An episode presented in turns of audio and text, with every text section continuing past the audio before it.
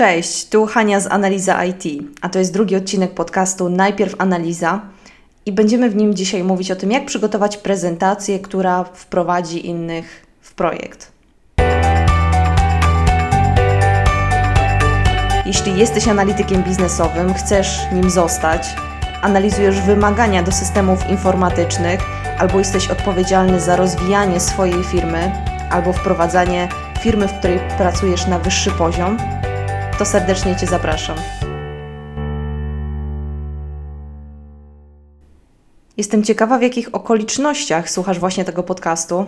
Zastanawiam się, czy biegasz, sprzątasz, jedziesz samochodem, tramwajem, może masz jeszcze jakieś inne ciekawe zajęcia. I tak właśnie z ciekawości pomyślałam, że przygotuję ankietę, w której możesz, w której możesz wybrać, co teraz robisz. Zobaczymy, czym zajmuje się większość analityków, kiedy słucha tego podcastu. Ankietę znajdziesz na stronie analiza it kropka p l ukośnik dwa, jak drugi odcinek podcastu. U mnie sceneria dość ciekawa, jest już wieczór, gdzieś tam za oknem jakiś taki smog. Yy, słuchałam też ostatnio, jak przygotowywać podcasty w takich półamatorskich warunkach i właśnie siedzę z kocami na ścianie, więc dość zabawnie. Dzisiejszy odcinek podcastu będzie o tym, jak przygotowywać prezentację na temat projektu, kiedy chcemy wdrożyć kogoś w projekt, opowiedzieć komuś o tym, czym się zajmujemy. Takie sytuacje zdarzają się dość często. Na pewno wtedy, kiedy zaczynamy nowy projekt i może Ty jako analityk masz za zadanie przekazać podstawowe informacje zespołowi. Może chcesz innym osobom, które później gdzieś tam dołączają, opowiedzieć o tym, czym się zajmujecie. Mamy nadal początek roku, więc może zaczynają się właśnie u Ciebie nowe projekty, może dołączają nowi koledzy do zespołu i na pewno jest wiele okazji, żeby opowiadać o tym, czym właściwie się zajmujesz albo czym za chwilę będziecie się zajmować, Wy jako zespół. Jeszcze tak na początek, może skąd akurat taki pomysł na przeprowadzenie podcastu na ten temat? Wyobraź sobie proszę, przypomnij sobie ostatnie prezentacje, jakie słyszałeś na temat projektów. Może ktoś inny Ci prezentował, opowiadał o, o projektach. Może to Ty sam gdzieś tam przeprowadzałeś taką prezentację. I przypomnieć sobie, jak ona przebiegała, od czego się zaczynała, o czym była mowa. Ja widziałam już trochę takich prezentacji i bardzo, bardzo często zaskakuje mnie to, że one w zasadzie pokazują nie do końca to, co najbardziej mnie interesuje. I mam zawsze takie wrażenie, że tak jakby one się zaczynały od środka.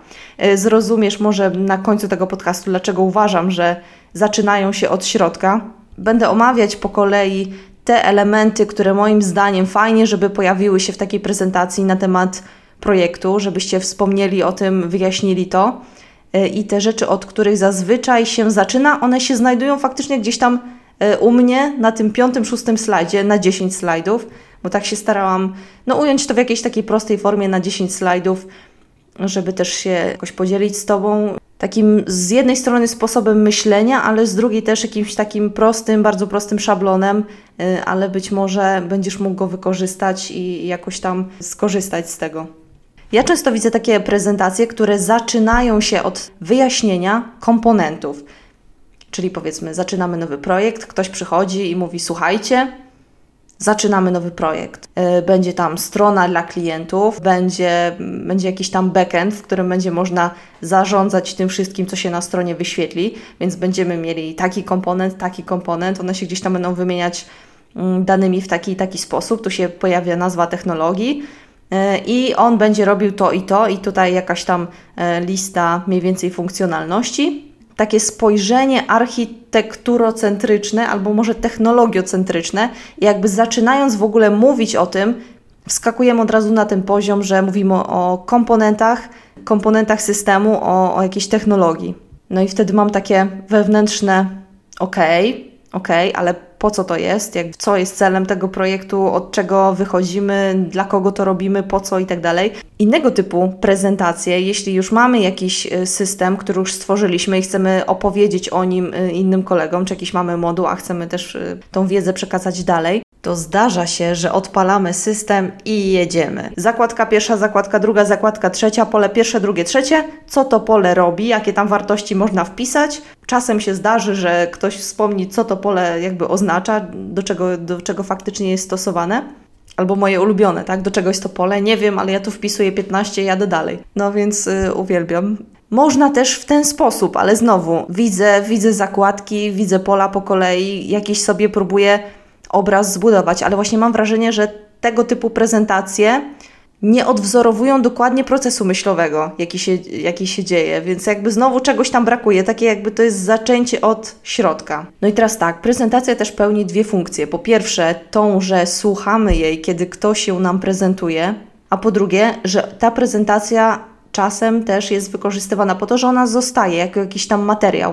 Więc z jednej strony przypominamy sobie, oglądając ją, o tym, co, co mówił prelegent, ta osoba, która nam przedstawiała, nasz kolega, a z drugiej strony też no może zostać po prostu jako takie miejsce, gdzie możemy powrzucać jakieś linki. Jeśli chcesz się dowiedzieć więcej na ten temat, to tu masz jakiś dokument, tu masz specyfikację, tu masz jakąś stronę na wiki i możesz tam przejść, sobie doczytać, dowiedzieć się czegoś więcej.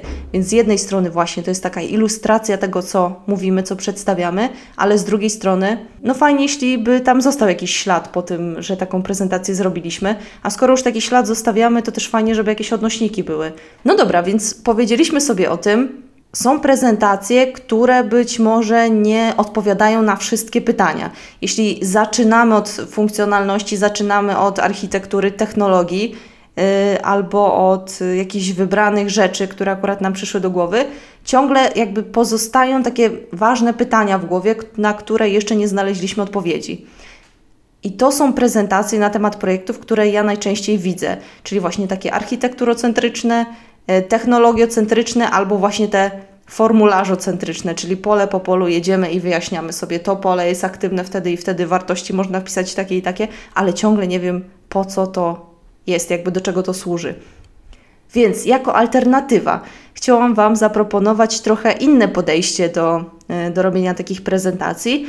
Taka prezentacja, którą uważam za fajną, wyjaśniającą ważne rzeczy, przedstawiłam, podzieliłam ją na takich dziesięć elementów i przygotowałam takich dziesięć slajdów na, na podstawie przykładowego projektu. Tą prezentację znajdziecie potem na blogu, w menu szukajcie takiej zakładki jak szablony do pobrania. A teraz powiemy sobie o tym, jakie informacje fajnie, żeby się pojawiły w takiej prezentacji. I też chciałam podzielić to w zależności od tego, czy mówimy o projekcie, czy o produkcie. Czyli w zależności od tego, czy robimy jakieś oprogramowanie dla organizacji, która działa i, i chce sobie zinformatyzować swoje procesy, to jest jedna rzecz, a druga rzecz jest taka, że my robimy jako firma produkt, który sprzedajemy wielu odbiorcom. Tok myślenia jest dość podobny. Występują tam pewne różnice i o tym, o tym też wspomnę, ale wiele założeń pozostaje takich samych. No dobra, no to skoro nie zaczynać od komponentów architektury i technologii, to od czego można zacząć taką prezentację? Ja proponuję, żeby zacząć od tego, dlaczego, jaki jest problem, czemu w ogóle taki, taki projekt, czy, czy taki produkt, czy taki komponent powstał. Więc tutaj wchodzi, uwaga, uwaga, slajd pierwszy, na którym wyjaśniamy, jaki jest problem, czy jaka jest możliwość, skąd pomysł na projekt. Na tym pierwszym slajdzie fajnie jakby się pojawiło, pojawiła informacja o problemie albo możliwości. Problem może występować w firmie, że y, na przykład mamy za mało wydajny proces, który chcemy zoptymalizować, może tracimy klientów, może gdzieś tam klienci nie są wystarczająco zadowoleni z naszych usług. Problemów może być wiele i te problemy mogą być zarówno w firmie, dla której będziecie robić to oprogramowanie, albo to mogą być problemy Waszych klientów, jeśli robicie to oprogramowanie dla klientów yy, na zasadzie takiej, że to jest dedykowane oprogramowanie albo jakiś produkt. Dobrze, gdybyście zidentyfikowali, jak, z jakimi problemami oni się spotkali i co było jakby takim powodem, żeby w ogóle zacząć się zastanawiać nad jakimś projektem. A jeśli chodzi o możliwość, pojawiła się nowa możliwość, powiedzmy jakieś zmiany na rynku zaistniały, jakiś nowy trend, nowe potrzeby, jakaś nowa nisza się pojawiła i to jest też rzecz, która mogła uruchomić taki proces myślenia o projekcie. Skoro już wiemy, jaki był problem, to na drugim slajdzie mógłby się pojawić cel biznesowy, czyli co chcemy osiągnąć. Wiedząc, że mamy taki problem, jakie tutaj w związku z tym mamy cele i co to by było? No oczywiście cel powinien być Na pewno nie taki, że celem jest wdrożenie systemu, wdro- albo wdrożenie systemu w tym kwartale, albo y, zamiana jednego systemu na drugi, czy zintegrowanie, czy, czy, czy cokolwiek innego. No tak, no bo skoro już sobie nazwaliśmy ten problem, no to on nie zostanie rozwiązany przez sam fakt wprowadzenia systemu, tylko spójrzmy na to od takiej strony biznesowej. Czyli co chcemy osiągnąć na poziomie biznesowym, organizacji, co ta firma chce osiągnąć przez to, że taki projekt zrobi w odpowiedzi na ten problem czy możliwość, którą przed chwilą wspomnieliście na pierwszym slajdzie. Może to być jakieś zwiększenie zysku, może to być wprowadzenie nowego produktu albo coś związanego z klientami, nie wiem, poprawa wizerunku, czy ich zadowolenia, czy zwiększenia liczby klientów. Ważne, żeby były y, według tej zasady SMART, żeby były proste, mierzalne, osiągalne, realistyczne i określone w czasie. I przykład takiego: zmniejszyć liczbę odejść klientów o pięć procent w kwartale czwartym w porównaniu z rokiem dwa tysiące szesnastym. No i jeśli chodzi o cel biznesowy, czy to jest cel biznesowy nasz, czy tego naszego potencjalnego klienta, który będzie korzystał z naszego produktu? No i wtedy to jest sytuacja trochę inna, bo kiedy mamy produkt, to naszym celem biznesowym zapewne jest wprowadzenie go na rynek, osiągnięcie, nie wiem, zwiększenie udziału naszego w rynku, osiągnięcie jakiegoś tam, jakiegoś pułapu przychodów. To jest wtedy nasz cel biznesowy, bo my to, ten produkt wykonujemy jakby z taką intencją, żeby ta firma nasza jakoś tam się utrzymała, rozwijała. A w momencie, kiedy robimy projekt dla naszego klienta, który jest organizacją i my mu będziemy informatyzować procesy, które gdzieś tam są już mniej więcej jakoś tam znane i je obsługujemy, no to wtedy musimy też znać cel biznesowy naszego klienta, bo trudno będzie przygotować rozwiązanie, które pomoże mu w osiągnięciu tego celu, jeśli go w ogóle nie znamy, więc jakby też jakby taki fokus się zmienia. Raz tutaj w produktach patrzymy na nas, po co my ten produkt wykonujemy. Oczywiście zastanawiamy się nad potrzebami, nad potrzebami klientów, ale to gdzieś tam trochę w innym miejscu, ale też musimy wiedzieć jakby ten nasz jakiś taki biznesplan, tak? Czy, czy do czego chcemy dojść, co, co to nam da i czy, czy, to, to, czy to się będzie opłacało. A w przypadku, kiedy informatyzujemy organizację naszego klienta, no to musimy wiedzieć, co on chce osiągnąć, bo inaczej trudno będzie tak pokierować całym przedsięwzięciem, żeby jak najbardziej go w tym wspierać. No dobra, czyli mamy już dwa slajdy naszej prezentacji. Po pierwsze, jaki był problem, czyli jaka tutaj możliwość. Po drugie, jaki był cel biznesowy, czyli taki konkretny, mierzalny, co chcemy osiągnąć. I to jest bardzo fajne wprowadzenie, bo często brakuje tego, tak? Gdzieś tam zaczynamy, już tam jedziemy w te formularze, w te pola, dodajemy walidację i tak dalej, technologie i komponenty i mm, integracje i nie wiadomo co. I jakby fiksujemy się na rzeczy do zrobienia, a fajnie mieć jeszcze gdzieś tam z tyłu głowy, dlaczego to robimy i, i co to da, w czym to pomoże. No dobra, a co będzie na trzecim slajdzie? Fajnie by było wiedzieć, dla kogo to będziemy robić. I tutaj się pojawia różnica też w stosunku do projektu takiego, jeśli informatyzujemy działanie jakiejś firmy, a produktu. No bo wiadomo, jeśli informatyzujemy działanie firmy, wiemy konkretnie, kto będzie użytkownikiem tego rozwiązania. Możemy wskazać interesariuszy na zasadzie takiej, że lecimy po strukturze organizacyjnej, patrzymy, który dział tutaj będzie wmieszany w tę sytuację, żeby takie cele osiągać. I możemy sobie wprost zaznaczyć, tak, że ten pion, ten departament, ten dział, ten zespół, czy nawet ta osoba będzie odpowiedzialna za to, żeby gdzieś tam nam pomagać, żeby dostarczać wymagania. Ona będzie użytkownikiem tego rozwiązania albo po prostu powinna się co najmniej wypowiedzieć na ten temat. Więc tutaj właśnie szukanie interesariuszy, dla kogo to będzie wykonywane, kto, kto będzie miał tutaj decydujący głos, kto będzie miał głos taki, żeby zgłaszać wymagania, jakby dzielić się tym, w jaki sposób on wykonuje swoją pracę i jakoś tam służyć jako taka osoba do konsultacji, żebyśmy od niej pozyskiwali ważne informacje. No i też niektóre osoby będziemy musieli co najmniej poinformować, bo może to w jakiś sposób, może nawet nie bezpośrednio, ale jakiś pośredni wpłynie na to, w jaki sposób oni pracują. No i tych interesariuszy w organizacji możemy szukać właśnie przez to, że analizujemy strukturę organizacyjną, zaznaczamy, które jednostki będą miały tutaj wpływ. Fajnie, żeby sobie przejrzeć taką strukturę, bo często Kiedy zadam, zadajemy sobie pytanie, kto tutaj będzie miał do czynienia z taką zmianą, kto, kto tutaj jest powiązany z tym, przychodzą nam zazwyczaj odpowiedzi oczywiste.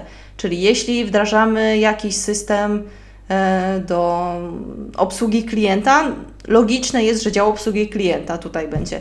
Ale często jest tak, że też inne działy tutaj mają coś do, do powiedzenia, czy będą miały jakiś związek z tą zmianą, ale mogą nam nie przyjść do głowy, dopóki sobie nie przejrzymy tej struktury i na zasadzie takiej checklisty, tak, po prostu ten dział, ok, czy tu jakaś zmiana będzie? Tak, nie, tak, nie.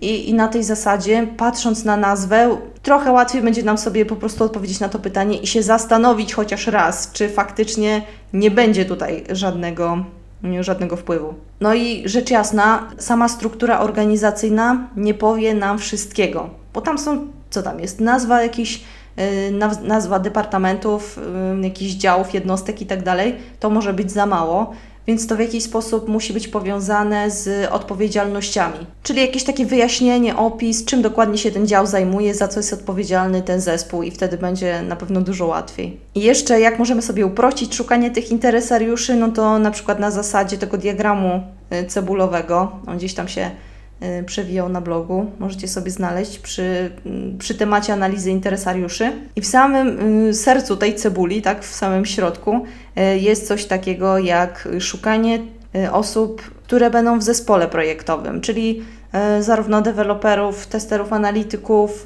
kierowników i tak dalej. Te osoby, które bezpośrednio będą przygotowywały, wykonywały to rozwiązanie, bo one będą miały bardzo duży wpływ na, na jego kształt, ale też te osoby, które wciągniemy tutaj do zespołu jako ekspertów dziedzinowych, jakichś product ownerów, koordynatorów procesów biznesowych albo osoby odpowiedzialne merytorycznie za dany obszar w organizacji, więc te osoby też na pewno w jakiś sposób będziemy angażować do, do pracy w zespole i też jakieś osoby decyzyjne na pewno się tutaj pojawią. W drugim takim oczku tej cebuli mamy tych, którzy będą odczuwali wpływ prowadzenia tego rozwiązania na tej zasadzie, że ono zmieni sposób, w jaki oni pracują teraz. Czyli to będą użytkownicy, będą to osoby, które pracują w działach, które zostaną dotknięte tą zmianą i ich praca rzeczywiście się zmieni i tutaj będzie ich już pewnie więcej. W kolejnym oczku tej cebuli, jak już się zastanowimy, na czyją pracę to bezpośrednio wpłynie, to dalej się możemy zastanowić, na czyją pracę wpłynie to pośrednio. W zasadzie ich sposób pracy się nie zmieni bezpośrednio, ale mogą odczuwać też jakieś takie skutki na zasadzie takiej, że inne działy pracują trochę w inny sposób i być może one też to w jakiś sposób odczują. No i jakby poza tą cebulką mamy ten świat zewnętrzny, to co się dzieje na zewnątrz organizacji, czyli mamy tutaj klientów, jakieś takie organizacje, które nadzorują działanie naszej firmy albo jakichś partnerów, z którymi współpracujemy, więc oni w jakiś sposób też są interesariuszami, będą mieli tutaj mniejszy wpływ, ale też dobrze ich wziąć pod uwagę i przynajmniej zastanowić się, czy i jaki, w jaki, w jaki sposób to odczują. No dobra, to tyle, jeśli informatyzujemy organizację, w której jesteśmy, czy dla której pracujemy. A teraz pytanie, jak to ugryźć, jeśli mamy do czynienia z produktem? No bo wiadomo, jeśli robimy produkt na rynek, to tak naprawdę nie wiemy jeszcze do końca, kto konkretnie będzie z tego korzystał. Nie możemy wskazać osoby z imienia i nazwiska, jak to jest możliwe w przypadku, kiedy robimy coś dla naszej organizacji, czy dla organizacji naszego klienta i mamy konkretną osobę, którą możemy wskazać, no to w przypadku produktów tak nie jest. Będą korzystały z tego osoby, których w tym momencie nie jesteśmy w stanie określić, wskazać. Na razie to jest dopiero hipoteza. Nawet nie wiemy, czy w ogóle to będzie interesujące dla tych osób, czy one w ogóle będą chciały używać naszego rozwiązania i czy faktycznie pomoże im to w zaspokojeniu tych problemów. Co więcej, nawet nie wiemy, czy one w ogóle mają takie problemy, więc dużo, dużo, dużo niewiadomych tutaj się pojawia. No i jest to zadanie, jak widzicie, trochę inne. To, co musimy zrobić, to wyobrazić sobie taką grupę odbiorców, najlepiej grupy odbiorców, bo też może być tak, że z naszego rozwiązania nie będą korzystały osoby jakby na jedno kopyto, tak, że użytkownikami naszego rozwiązania są banki, tak, banki, no dobra, ale no jakie banki? Jakby czym one się muszą charakteryzować? Jakie, nie wiem, grupy bardziej dokładnie, bardziej je tutaj scharakteryzować? I tutaj wchodzimy w taki termin person, czyli właśnie takiego przedstawiciela, typowego przedstawiciela danej grupy odbiorców. I to jak przygotowujemy personę, no to przede wszystkim nie możemy się opierać na założeniach, czyli ja sobie wymyślam, że prawdopodobnie taka osoba, nasz potencjalny klient będzie miała średnio tyle i tyle lat, może się nazywać tak i tak, ma kompetencje takie i takie, bo to są ciągle jakieś tam założenia. Więc ważne jest to, po pierwsze, żeby to zweryfikować, w jakiś sposób zbadać. Możemy zrobić badanie rynku, możemy jakoś tam sprawdzić na zasadzie jakichś ankiet, jakichś kwestionariuszy, nie wiem, możemy chodzić po ulicy nawet, czy, czy chodzić do tych firm, w których będziemy próbowali sprzedawać nasze rozwiązanie. Jakby tutaj metod jest cały wachlarz, ale ważne jest to, żeby to nie było jakieś takie gdybanie, tylko faktycznie zweryfikowana hipoteza. No dobra, mamy trzy slajdy. Problem, cel biznesowy i interesariuszy, czy tam persony.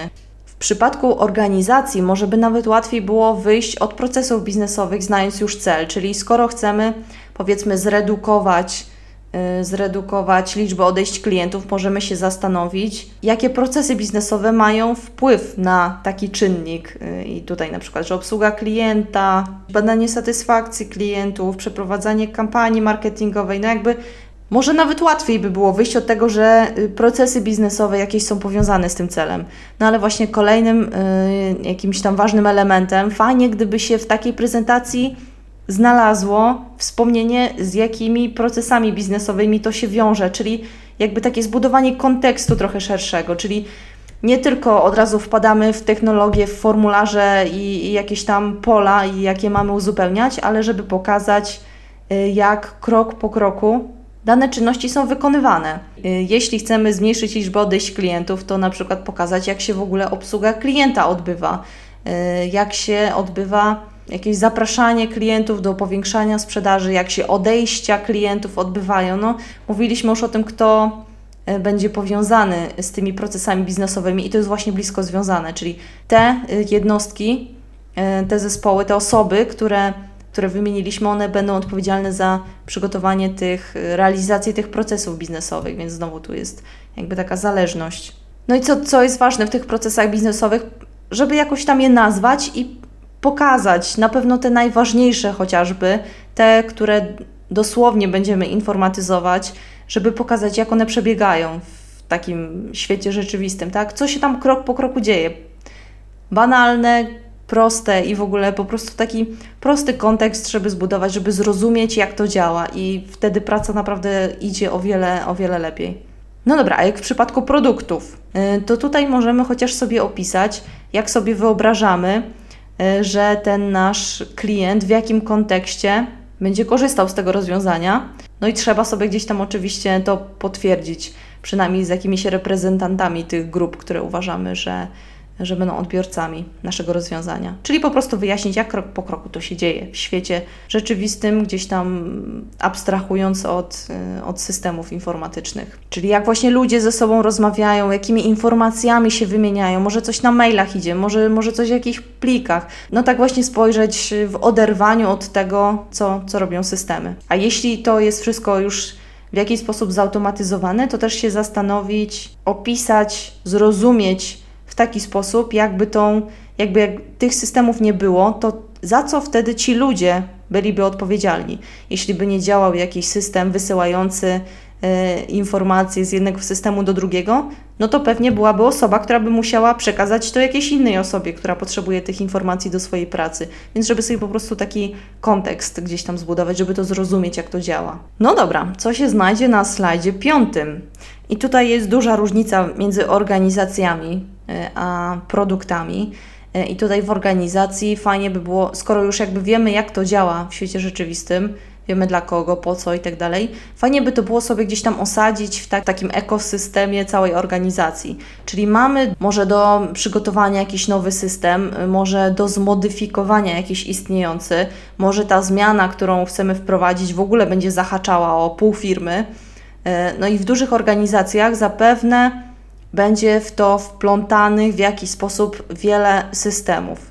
No są takie organizacje, które mają dziesiątki czy setki systemów informatycznych i tutaj wprowadzenie jakiejś zmiany może faktycznie pociągać za sobą też konsekwencje wielu z nich. Więc fajnie by było zobaczyć, zorientować się, jak to, co mamy zamiar zrobić, wpłynie na pozostałe elementy tej całej układanki. Więc trzeba by było sobie wyobrazić, narysować, czy, czy może jeśli macie to rozrysowane w ogóle, to już jest super w firmie, jakie macie w ogóle systemy informatyczne, jak one są zmapowane na procesy biznesowe, czyli jakie funkcje realizują. Powiedzmy, w tym systemie możemy tam wykonać fakturowanie, tak? A w tym systemie robimy obsługę klienta, sobie zaznaczamy, kto do nas dzwonił, kto co powiedział, a w tym systemie zaznaczamy sobie, kto ma jakie produkty zakupione u nas. Więc fajnie mieć informacje na ten temat. I to można fachowo nazwać, że to jest architektura korporacyjna, czyli właśnie takie uwzględnienie wszystkich narzędzi, ale wychodząc też od tego, co, co firma robi, jakby w takich, na poziomie takich funkcji biznesowych, czyli właśnie powiedzmy obsługujemy klientów, sprzedajemy produkty i jakie narzędzia, systemy informatyczne nam w tym pomagają. I, i fajnie właśnie sobie zbudować taki pogląd na to, żeby wiedzieć, jakie konsekwencje będzie miało to wprowadzenie naszej zmiany czy, czy tego naszego projektu. No i tu zaczynamy też myśleć w takich kategoriach interfejsów, tak? Czyli jeśli będziemy współpracować z innymi systemami, które być może na przykład zarządzają naszymi klientami, no to właśnie może jakiś interfejs będzie potrzebny, będziemy się wymieniać informacjami, danymi na ten temat, będziemy ich potrzebować w naszym systemie albo jakieś informacje będziemy wysyłać do innych systemów. No dobra, to to powiedziałam w takiej sytuacji, kiedy informatyzujemy jakąś konkretną organizację. A co w przypadku produktu? No bo znowu nie mamy żadnej konkretnej firmy, nie można powiedzieć, że ona ma taką Yy, powiedzmy takie systemy, z których korzysta w ten, a nie inny sposób, bo nie ma czegoś takiego, no nie wiemy nawet, kto z tego będzie dokładnie korzystał. Więc wtedy trochę inaczej podchodzimy do, do sytuacji. Wtedy bardziej powinniśmy się zastanowić, jakie możemy przygotować takie uniwersalne interfejsy w naszym produkcie, czyli yy, z jakich zazwyczaj narzędzi korzystają korzystają organizacje i jakie dane możemy im wystawiać z naszego rozwiązania, a jakie na przykład będziemy potrzebować, żeby z innych systemów pobierać. Na przykład będziemy pobierać dane o klientach. No dobra, czyli co na tym kolejnym slajdzie? Wtedy koncentrujemy się na naszym modelu biznesowym i możemy go fajnie opisać na zasadzie Business Model Canvas. Pewnie słyszałeś gdzieś tam o tym. To jest taki model biznesowy zaproponowany przez Osterwaldera w fajnej książce Business Model Canvas, w którym możesz na jednej kartce, uzupełniając dziewięć, zdaje się, pól, odpowiedzieć sobie na najważniejsze pytania, które każdy produkt, każda firma gdzieś tam powinna mieć obcykane. Co się znajduje na tym Business Model Canvas? Propozycja wartości. Jeśli robimy produkt, no to musimy... Musimy najpierw założyć, potem to zweryfikować, zbadać, czy tak faktycznie jest, że nasz produkt dostarcza naszym klientom określoną wartość. Mamy też klientów, czyli właśnie jak te grupy, jak te grupy się rozkładają, czym one się charakteryzują, ile ich jest. Mamy kanały dostarczania wartości, czyli jak my to, ten nasz produkt, a raczej wartość, którą, która płynie z niego, jak my ją dostarczamy do naszych klientów. I też kanały komunikacji, czyli jak się kontaktujemy z klientami, jak dajemy im o sobie znać, utrzymujemy relacje. Z drugiej strony tego modelu mamy też kluczowych partnerów, czyli to są te jakieś organizacje, osoby, których potrzebujemy do tego, żeby dostarczać taką propozycję wartości dla naszych klientów, albo też może, żeby dostarczać je takimi kanałami, bo nie wszystko jesteśmy w stanie zrobić sami. Potrzebujemy jakichś dostawców, jakichś właśnie partnerów, którzy nam pomogą w wykonaniu tego. Nie wszystkim sami będziemy się zajmować. Dalej mamy zasoby, zasoby jakie będą potrzebne nam do tego, żeby świadczyć taką, yy, taką propozycję wartości. jakie działania będziemy ponosić w związku z tym, że coś takiego chcemy proponować, dostarczać klientom.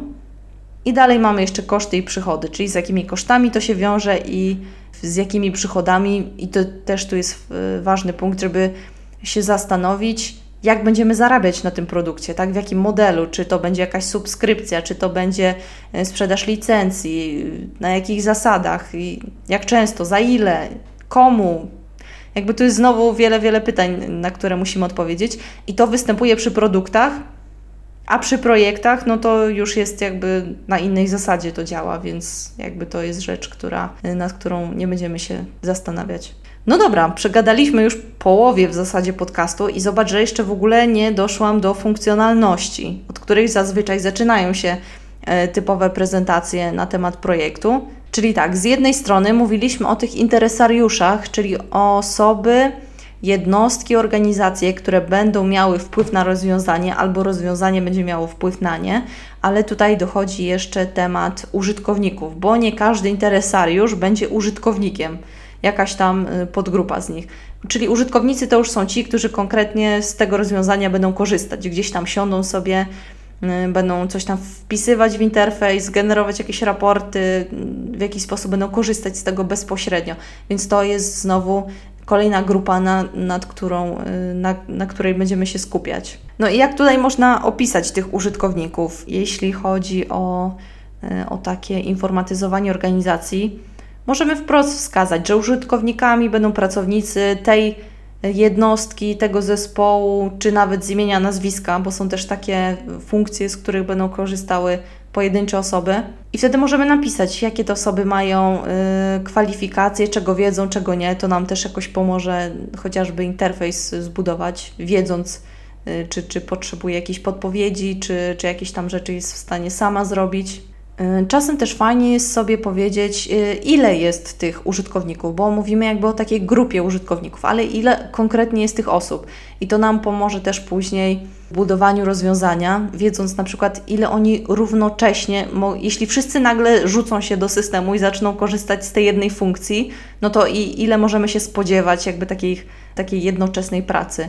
Ewentualnie też możemy się zastanowić na ten temat, jak organizacja będzie się rozwijała i czy to, że dzisiaj jest dziesięciu, nie oznacza, że za rok będzie ich stu, więc też warto zadać takie pytanie. A jeśli chodzi o produkty, no to właśnie ci użytkownicy. Fajnie sobie spojrzeć na to przez pryzmat czegoś takiego, co się nazywa mapa empatii, i to pozwala nam się właśnie skoncentrować na tym użytkowniku. I tam wypisujemy coś takiego, co ten użytkownik słyszy, co on widzi, co czuje, co mówi, co robi. Zastanawiając się nad tym, jakby analizując te rzeczy, możemy lepiej się wczuć, właśnie ta empatia, i zrozumieć, jakie ona ma bolączki, bolączki, może takie tłumaczenie, no jakby co ją boli, tak? co, co ją wkurza, co, co jej przeszkadza, a jakie ma korzyści z tego, co robi, jak pracuje, co mówi i tak dalej. I druga rzecz fajna przy produktach to jest Value Proposition Canvas. Pozwala nam skupić się z jednej strony na segmentach klientów, dla których przygotowujemy to rozwiązanie, a z drugiej strony jak przełożyć konkretnie ich, ich zadania, korzyści i te takie bolączki, czy takie punkty, nie wiem, zapalne, wkurzenia, coś takiego, i jak to przełożyć na funkcjonalności naszego systemu, więc to też jest fajne narzędzie.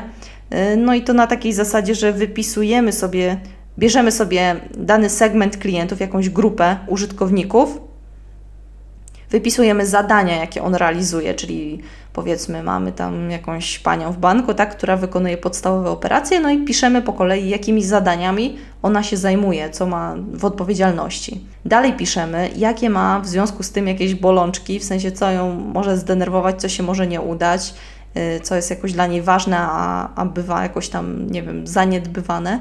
Czyli jest takim właśnie punktem zapalnym, a z drugiej strony też korzyści, czyli nie wiem, co ją cieszy, co, co się może jakoś tam udać. Skoro już wiemy jakby wiele na temat tej grupy użytkowników, jak oni, co robią i co ich wkurza i co ich cieszy, no to z drugiej strony zastanawiamy się, jak możemy to w rozwiązaniu odwzorować, czyli co możemy zrobić, żeby oni się tak strasznie nie wkurzali, jeśli na przykład ją denerwuje, że jakichś informacji nie może pozyskać, gdzieś tam się gubi, no to możemy wprowadzić w związku z tym jakąś tam prostą wyszukiwarkę, tak, że pod, będzie coś tam jej podpowiadała.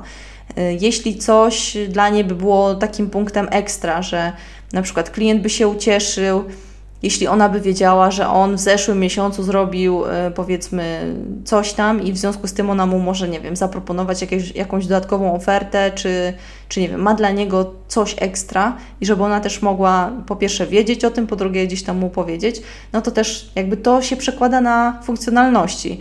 Więc fajne narzędzie do tego, żeby to poznać. To jest właśnie Value Proposition Canvas. No dobra, i teraz w końcu, po tylu minutach podcastu, przechodzimy dopiero do funkcjonalności, czyli widzicie, taki już kontekst cały jest zbudowany. Jaki był problem, jaki mamy cel, dla kogo, w jaki sposób ta osoba działa i konkretnie jacy są użytkownicy, jakie mają problemy i tak dalej. Cały kontekst jest w ogóle zbudowany i teraz dopiero przechodzimy do funkcjonalności.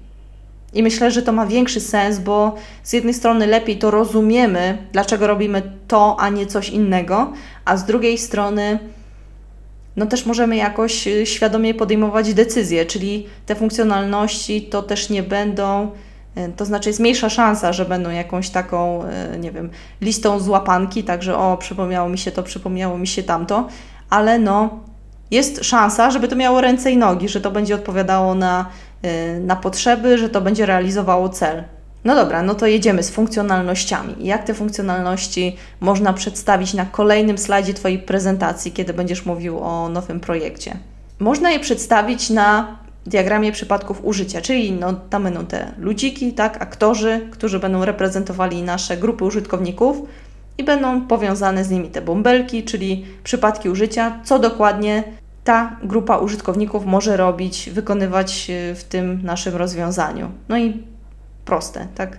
Właśnie kto, co może wykonywać i tutaj jakiś, też jakąś granicę sobie zarysowujemy systemu, czyli żeby pokazać w ramach czego to, to będzie wykonywane. Więc możesz to przedstawić na tej zasadzie, pokazać jakiś diagram przypadków użycia, co będzie też takim prostym pokazaniem jakiegoś zarysu, zakresu, co w ogóle będzie się działo w tym projekcie albo co już się zadziało. Bo też często jakby wchodząc właśnie w te formularze, w te pola, które gdzieś tam się walidują, wypełniają i tak dalej, to widzimy drzewa, ale możemy tego lasu nie zobaczyć, że co to tak naprawdę robi, tak w ogólności, jakby spojrzeć na to jednym takim rzutem oka i wiedzieć od razu. Możesz użyć diagramu przypadków użycia, możesz też pokazać jakiś zarys backlogu produktu, czy jakieś epic stories, czy coś takiego. Chodzi tutaj o to, żeby pokazać zakres i tak, żeby było tych elementów tyle, żeby dało się to jakoś szybko ogarnąć, co to robi, co to rozwiązanie robi.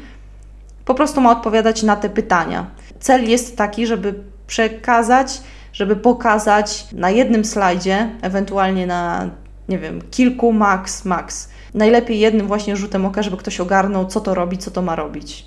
Okej, okay, co, co jeszcze warto wspomnieć na takiej prezentacji przedstawiającą projekt? Myślę, że też fajnie jest powiedzieć, kto się tym zajmuje, czyli przedstawić zespół, że tutaj mamy właśnie deweloperów, którzy robią to, to i tamto, ten się specjalizuje w tym, ten w tamtym i tak dalej. Tu jest jakiś kierownik projektu, tu jest jakiś analityk, tu jest jakiś tester, tutaj mamy jakiegoś eksperta dziedzinowego, opiekuna procesów biznesowych, opiekuna obszaru i tak dalej. Czyli jakby pokazać, kto jest od czego, kto jest w to zamieszany, z kim rozmawiać, na jaki temat. Może też bardziej agile'owo pracujesz, więc może być właśnie Scrum Master, jakiś podział zespołów, jak te zespoły są podzielone. No product ownerzy na pewno, jeśli tam jest jakaś też struktura po stronie biznesu, czy, czy jakaś tam komunikacja, no to też powiedzieć, kto się czym zajmuje, żeby chociaż się jakoś tam oswoić z nazwiskami i, i wiedzieć, kogo można o co zapytać, kto może co wiedzieć. O czym jeszcze warto powiedzieć na temat takiego nowego projektu? Można też wspomnieć o komunikacji, zasadach komunikacji, jak my się wymieniamy informacjami. Czy to właśnie są jakieś takie codzienne spotkania, kto przychodzi na takie spotkania, o czym się mówi na takich spotkaniach, jeśli to jest jakiś tryb tygodniowy, że może w szerszym gronie co tydzień, co dwa, co sprint, cokolwiek. Robimy na przykład jakieś przeglądy, pokazujemy, co już zostało zrobione, jakieś planowanie robimy, czy, czy może właśnie, nie wiem, kierownicy się wymieniają jakimiś informacjami raz na jakiś czas. fajnie sobie właśnie powiedzieć o, o tych planowaniach, przeglądach, jakichś statusach, konf-callach, jak to się mówi, jeśli jesteście gdzieś tam w rozproszonym zespole. Coś o mailach, o wiki, jeśli macie jakąś taką strukturę jakby zapisanej, utrwalonej wiedzy gdzieś, jakieś, nie wiem, diagramy, jakąś przestrzeń macie, gdzie są informacje o projekcie, jakieś S V N-y, nie S V N-y, inne gity i tak dalej. I co jeszcze warto powiedzieć o produktach, jakie powstają w ramach tego projektu. Wiadomo, kod, tak, w jaki sposób kod jest przygotowywany, w jakiś, jakiś też mamy działający system w różnych wersjach. Można powiedzieć, jakie są środowiska, na jakim środowisku, jakie funkcjonalności są, w jakiej wersji, kiedy tam są dodawane zmiany. Można powiedzieć, jakimi danymi one są zasilone, czy to są jakieś tam dane z produkcji od klienta, czy to są jakieś testowe, czy w ogóle, nie wiem, jest tam pusto, jak często te dane się wymieniają, jak, czego się mogę spodziewać, wchodząc na to dane środowisko. Co więcej, no nie wiem, może macie jakąś roadmapę pokazującą, kiedy jakieś tam kolejne ważne deadline'y, milestone'y i tak dalej, czyli jakieś ważne kolejne elementy rozwoju tego produktu tu będą miały miejsce, więc fajnie też wspomnieć o tym, że coś takiego jest i wskazać, gdzie można to znaleźć.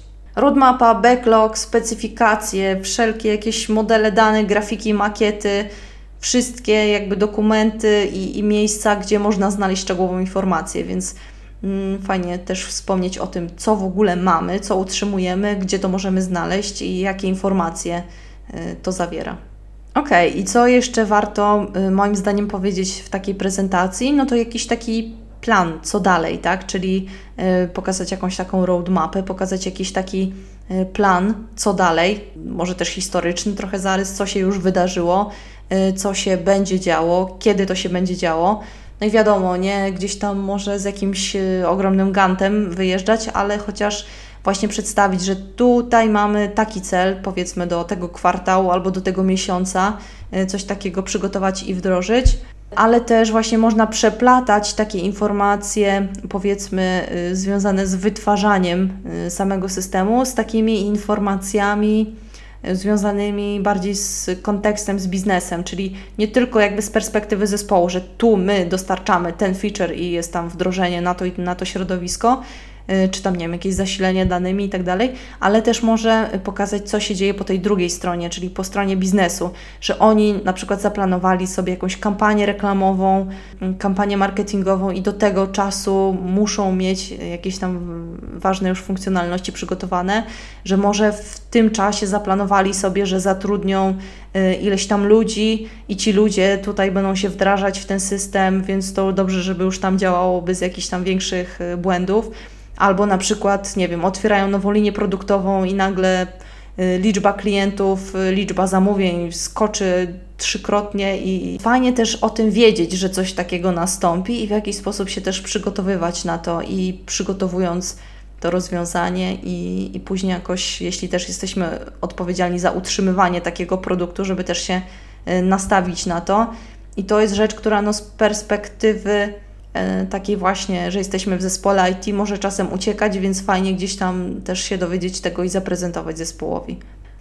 Podsumowując, co jest alternatywą dla prezentacji, w której zaczynamy od y, funkcjonalności, technologii i y, albo gdzieś tam od formularzy, no to możemy podejść do tego w taki sposób, że na przykład na kolejnych slajdach będziemy w jakiejś takiej dziesięcioslajdowej prezentacji będziemy przedstawiać informacje y, takie jak problem, możliwość, jak, jakie spowodowały, że w ogóle za, zajęliśmy się tym projektem, cel biznesowy, mierzalny, konkretny, e, procesy biznesowe, jak to przebiega w rzeczywistym świecie, jakiś model biznesowy dla produktu albo architektura e, korporacyjna dla, dla większej organizacji, czy, czy jakieś właśnie takie środowisko innych systemów w firmie, interesariusze, użytkownicy i grupy docelowe, zakres rozwiązania na kolejnym slajdzie, taki ogólny zakres, żeby wiedzieć, co to robi po prostu.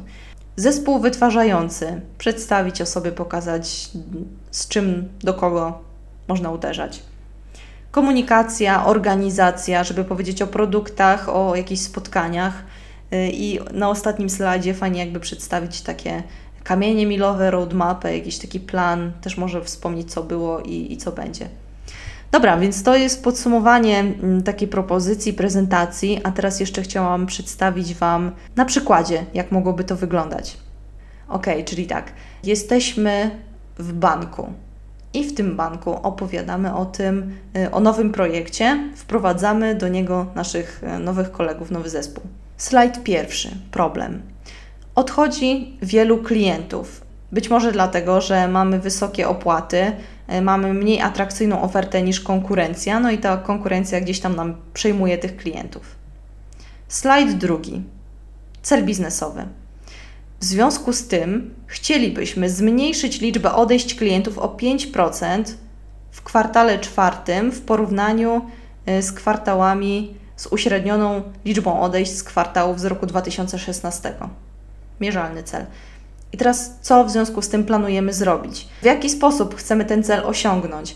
I mamy tutaj kilka pomysłów. Po pierwsze, można zoptymalizować procesy, żebyśmy może zmniejszyli nasze koszty i może też przez to y, mogli y, obniżyć koszty ponoszone przez klientów. Po drugie, uatrakcyjnić ofertę, dodać jakieś, nie wiem, produkty, coś, co klientom będzie potrzebne. Po trzecie, możemy poprawić jakość obsługi klienta. Albo po czwarte, wprowadzić program rabatowy, taki, że jeśli będziesz płacił naszą kartą w jakichś sklepach, to wtedy będziesz otrzymywał rabaty. Więc tutaj jakby zwróć uwagę, że wprowadzamy na jeden cel biznesowy, mamy różne pomysły i te pomysły niekoniecznie są związane tylko stricte z I T, że budujemy system, bo mamy na przykład optymalizację procesów, co też może wystąpić, no gdzieś tam ludzie mogą bardziej efektywnie pracować. Mamy uatrakcyjnienie oferty, dodanie nowego produktu, no to też znowu może to być jakimiś tam istniejącymi już narzędziami przygotowane, albo poprawa jakości obsługi klienta, więc to jest znowu praca z ludźmi, więc nie każde, nie każde osiąganie celu musi się wiązać z tym wprowadzaniem od razu jakiegoś narzędzia I T. I fajnie sobie gdzieś tam też taki kontekst zbudować, pokazać na tej prezentacji, że takie są opcje, ale my teraz się dalej skupimy na tym, że wprowadzamy taki program rabatowy i to jako narzędzie będziemy budować. Slajd trzeci. Interesariusze. I w samym centrum mamy dział I T i dział sprzedaży i marketingu, bo oni gdzieś tam będą informować o tym, że taki program rabatowy jest, będą zapraszać klientów, partnerów itd. Dalej mamy oddziały i filie, bo to pracownicy tych oddziałów też będą wdrażać ten, ten program, informować klientów. Dalej mamy call center.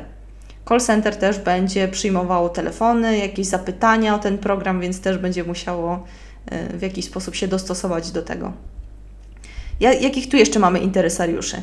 Mamy na przykład zakupy centralne, że będzie się to wiązało z dokupywaniem dodatkowych rzeczy, jakichś papierów, ulotek i tak dalej, z bankowością elektroniczną, bo tam też będziemy w jakiś sposób komunikować, reklamować to, że taki program mamy, z księgowością, bo też te zakupy gdzieś tam będą spływać tam, z compliance, bo też będziemy musieli sprawdzić, czy ten nasz program nowo wprowadzany jest spójny ze wszystkimi regulacjami. I na zewnątrz wpłynie to w jakiś sposób na klientów. No tak, bo to dla nich ten program tak naprawdę jest wdrażany i oni będą korzystać z tych rabatów. Mamy partnerów, mamy regulatorów i oni gdzieś tam będą patrzeć na to. I mamy też strukturę organizacyjną. Możemy na tym slajdzie, na tej prezentacji wrzucić taką strukturę i zaznaczyć tam właśnie te jednostki, które uważamy, że zostaną dotknięte tą zmianą, w jaki sposób będą uczestniczyć w jej wprowadzaniu. Slajd czwarty. Procesy biznesowe. Mamy tu proces nawiązywania współpracy z partnerami, bo będziemy potrzebować partnerów do pozyskiwania właśnie tych zniżek, czyli y, gdzie możemy płacić kartą. No, w sklepach spożywczych, w sklepach jakichś takich z bardziej y, ekskluzywnymi rzeczami, luksusowymi, w jakichś restauracjach, więc tu jest cały, cała gama możliwości i tych partnerów trzeba będzie pozyskiwać, więc to jest proces, który trzeba będzie dodać. Wpłynie to na istniejący proces przeprowadzania kampanii marketingowej, badania satysfakcji klientów, obsługi klienta, na zakupy, rozliczenia zakupów i na szkolenia. Widzicie, że jest wiele tych procesów i tutaj możemy każdy z nich, albo przynajmniej ten najważniejszy, te najważniejsze pokazać dokładniej, w szczegółach, krok po kroku. Na kolejnym slajdzie mamy zaznaczoną architekturę biznesową. Mamy obecne systemy istniejące w banku i też mamy zaznaczony taki komponent naszego rozwiązania. Nazwałam go Rabat Plus i ten Rabat Plus też się będzie komunikował z innymi istniejącymi systemami. Na przykład Klient Plus, załóżmy, że jest taki komponent, narzędzie, system, które tam właśnie przechowuje dane o klientach, więc tutaj jakaś komunikacja między naszym Rabat Plus a komponent Plus będzie występowała, czy właśnie jakiś Marketing Plus, czyli też załóżmy, że to jest jakiś komponent, w którym dział marketingu realizuje swoje kampanie marketingowe i tutaj też komunikacja będzie musiała być, czyli powiedzmy w, w Rabat Plus będą jakieś oferty super dla, dla klientów i będziemy chcieli tworzyć kampanie, wysyłać maile, es em esy do, do, do tych klientów, którzy się zapisali do tego klubu. Na kolejnym slajdzie mamy pokazanych użytkowników, czyli będzie to specjalista do spraw relacji z partnerami, czyli ta osoba, która będzie po- pozyskiwała partnerów do tej współpracy. Będziemy mieli specjalistę do spraw marketingu, która będzie komunikowała klientów o, o tych fajnych ofertach. Będzie sam klient, bo on będzie korzystał z tych rabatów i będzie też pracownik oddziału, który tu będzie rozmawiał z klientem, informował go. To są pracownicy banku, tak? Ten specjalista do spraw relacji z partnerami, specjalista do spraw marketingu i pracownik oddziału to są pracownicy banku. No a ten klient jest tutaj szczególny, szczególnym użytkownikiem. Po pierwsze dlatego, że jest spoza banku, a po drugie dlatego, że no właśnie do niego on ma być jakby beneficjentem tej całej akcji, że on ma korzystać z tych zniżek. Więc tutaj dodałam sobie jeszcze coś takiego jak Value Proposition Canvas. I teraz tak, jakie zadania ten klient wykonuje? On robi zakupy i robiąc zakupy płaci kartą. Yy, zakupy spożywcze, w restauracjach, kupuje ubrania, kosmetyki, yy, jakieś wyposażenie yy, do mieszkania, yy, chemię itd., itd. Jakie korzyści w związku z tymi zakupami i płatnością kartą on może odnosić? No na pewno takie, że zaspokaja codzienne swoje potrzeby i potrzeby swojej rodziny, kupując tam na przykład artykuły spożywcze. Spełnia też swoje marzenia, bo nie tylko to, co gdzieś tam na co dzień, ale właśnie, nie wiem, może jakieś wycieczki, jakiś super sprzęt. Korzyści też ma takie, że czasami korzysta z przecen, jeśli gdzieś tam w, w sklepach się takie pojawiają i oszczędza czas. Może oszczędzać czas kupując, jakby nie, nie chodząc po całej galerii handlowej, ale wiedząc, że na przykład w tym sklepie będzie taniej, rzecz, która mnie interesuje, więc idę, kupuję, wychodzę. Więc też to jest jakiś sposób oszczędności czasu. Dalej, jakie ma bóle? Może nie wiedzieć, gdzie jest taniej, więc gdzieś tam krąży po tych sklepach, patrzy, porównuje i tak dalej, albo kupuje coś, co najtańsze wcale nie było. Może nie wiedzieć, czy można płacić kartą. Może nie wiedzieć, kiedy są promocje. Na przykład kupi dzisiaj, tak, no i się tam sfrajerzy, bo powiedzmy od jutra się promocja zaczyna. Yy, może nie wiedzieć, gdzie są okazje. No okej, okay, skoro wiemy tyle na temat klienta, wiemy, jakie ma te bóle, bolączki, to możemy się zastanowić, jak je uśmierzać, czyli skoro on nie wie, kiedy będą te promocje, gdzie będą te promocje, to możemy mu to zaoferować, że zapowiadamy promocje, czyli informujemy go z wyprzedzeniem. Możemy wskazywać miejsca, które będą objęte promocjami, tak żeby on nie musiał po tej całej galerii, po całym mieście chodzić i szukać. Po drugie, skoro wiemy, co on może zyskać podczas tych swoich zadań, to też możemy mu tworzyć takie korzyści. Na przykład wysyłając mu informacje na temat pro, produktów pierwszej potrzeby i tych luksusowych, które on lubi, z których korzysta i tak by gdzieś tam je kupował albo zależy mu na jakiejś tam super promocji. Możemy te promocje zapowiadać, planować, wskazywać miejsca i terminy, żeby też pomagać mu oszczędzać czas. I co w związku z tym nam wychodzi? Wychodzą nam funkcjonalności, które możemy wprowadzić w naszym systemie, czyli na przykład właśnie przeglądanie ofert, propozycje miejsc i dat i to też możemy optymalizować, żeby on się wybrał raz w sobotę w całym miesiącu i, i poszedł do odpowiedniego miejsca. Możemy mu pozwalać zaznaczać ulubione sklepy czy ulubione jakby produkty, którymi jest zainteresowany. Możemy mu pokazywać mapę w okolicy, czyli też się dostosowywać do tego, gdzie ta osoba mieszka. Możemy mu wysyłać maile i es em esy, żeby on był poinformowany o tym, a nie musiał się gdzieś tam doszukiwać tych informacji. I na diagramie przypadku użycia mamy taki ogólny zakres, czyli co ten projekt robi, co to będzie robiło. I mamy tak, specjalistę do spraw relacji z partnerami. Ta osoba będzie zarządzała partnerami, czyli będzie ich pozyskiwała, dodawała, uzupełniała informacje i tak dalej. i będzie zarządzała ofertami, czyli powiedzmy ta pizzeria w godzinach dwunasta piętnaście ma tańszą pizzę, tak, o trzydzieści procent. Będzie specjalista do spraw marketingu i on będzie zarządzał kampaniami, czyli będzie projektował tak wysyłanie informacji do odpowiednich klientów o odpowiednich ofertach. Będzie klient, który będzie przeglądał oferty, czyli będzie sobie szukał, czy jest gdzieś tam w pobliżu rzecz, która go interesuje, na którą mógłby dostać rabat i będzie wykorzystywał te rabaty. A pracownik oddziału będzie mógł na przykład poinformować klienta, jakie oferty ma do dyspozycji w okolicy, czy w, w ramach jakichś tam sklepów, które go interesują i na przykład wydrukować mu listę takich ofert w okolicy. Na kolejnym slajdzie możemy przedstawić zespół. Yy, mamy na przykład tutaj Gosię, która jest kierownikiem marketingu i ona jest naszym ekspertem dziedzinowym, czy też product ownerem. Yy, mamy yy, powiedzmy Jacka, który jest kierownikiem projektu albo Scrum Masterem. Yy, może być jakiś Maciek, analityk, Agata, tester, Madzia, grafik, programiści, Michał, Mariusz, Adam, Emilia, Krzysiek, Kuba. Tak, wiemy o kogo chodzi.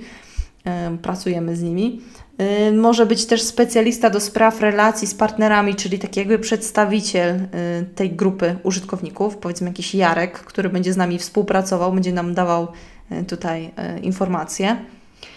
Może być specjalista do spraw marketingu, bo ta osoba wie, jak się właśnie przygotowuje takie kampanie i też nam może w tym pomóc. I to będzie Grażyna. Więc wiemy konkretnie, kto będzie brał udział w, projek- w projekcie, jako, jak się tam komunikować z kim, w jakim celu.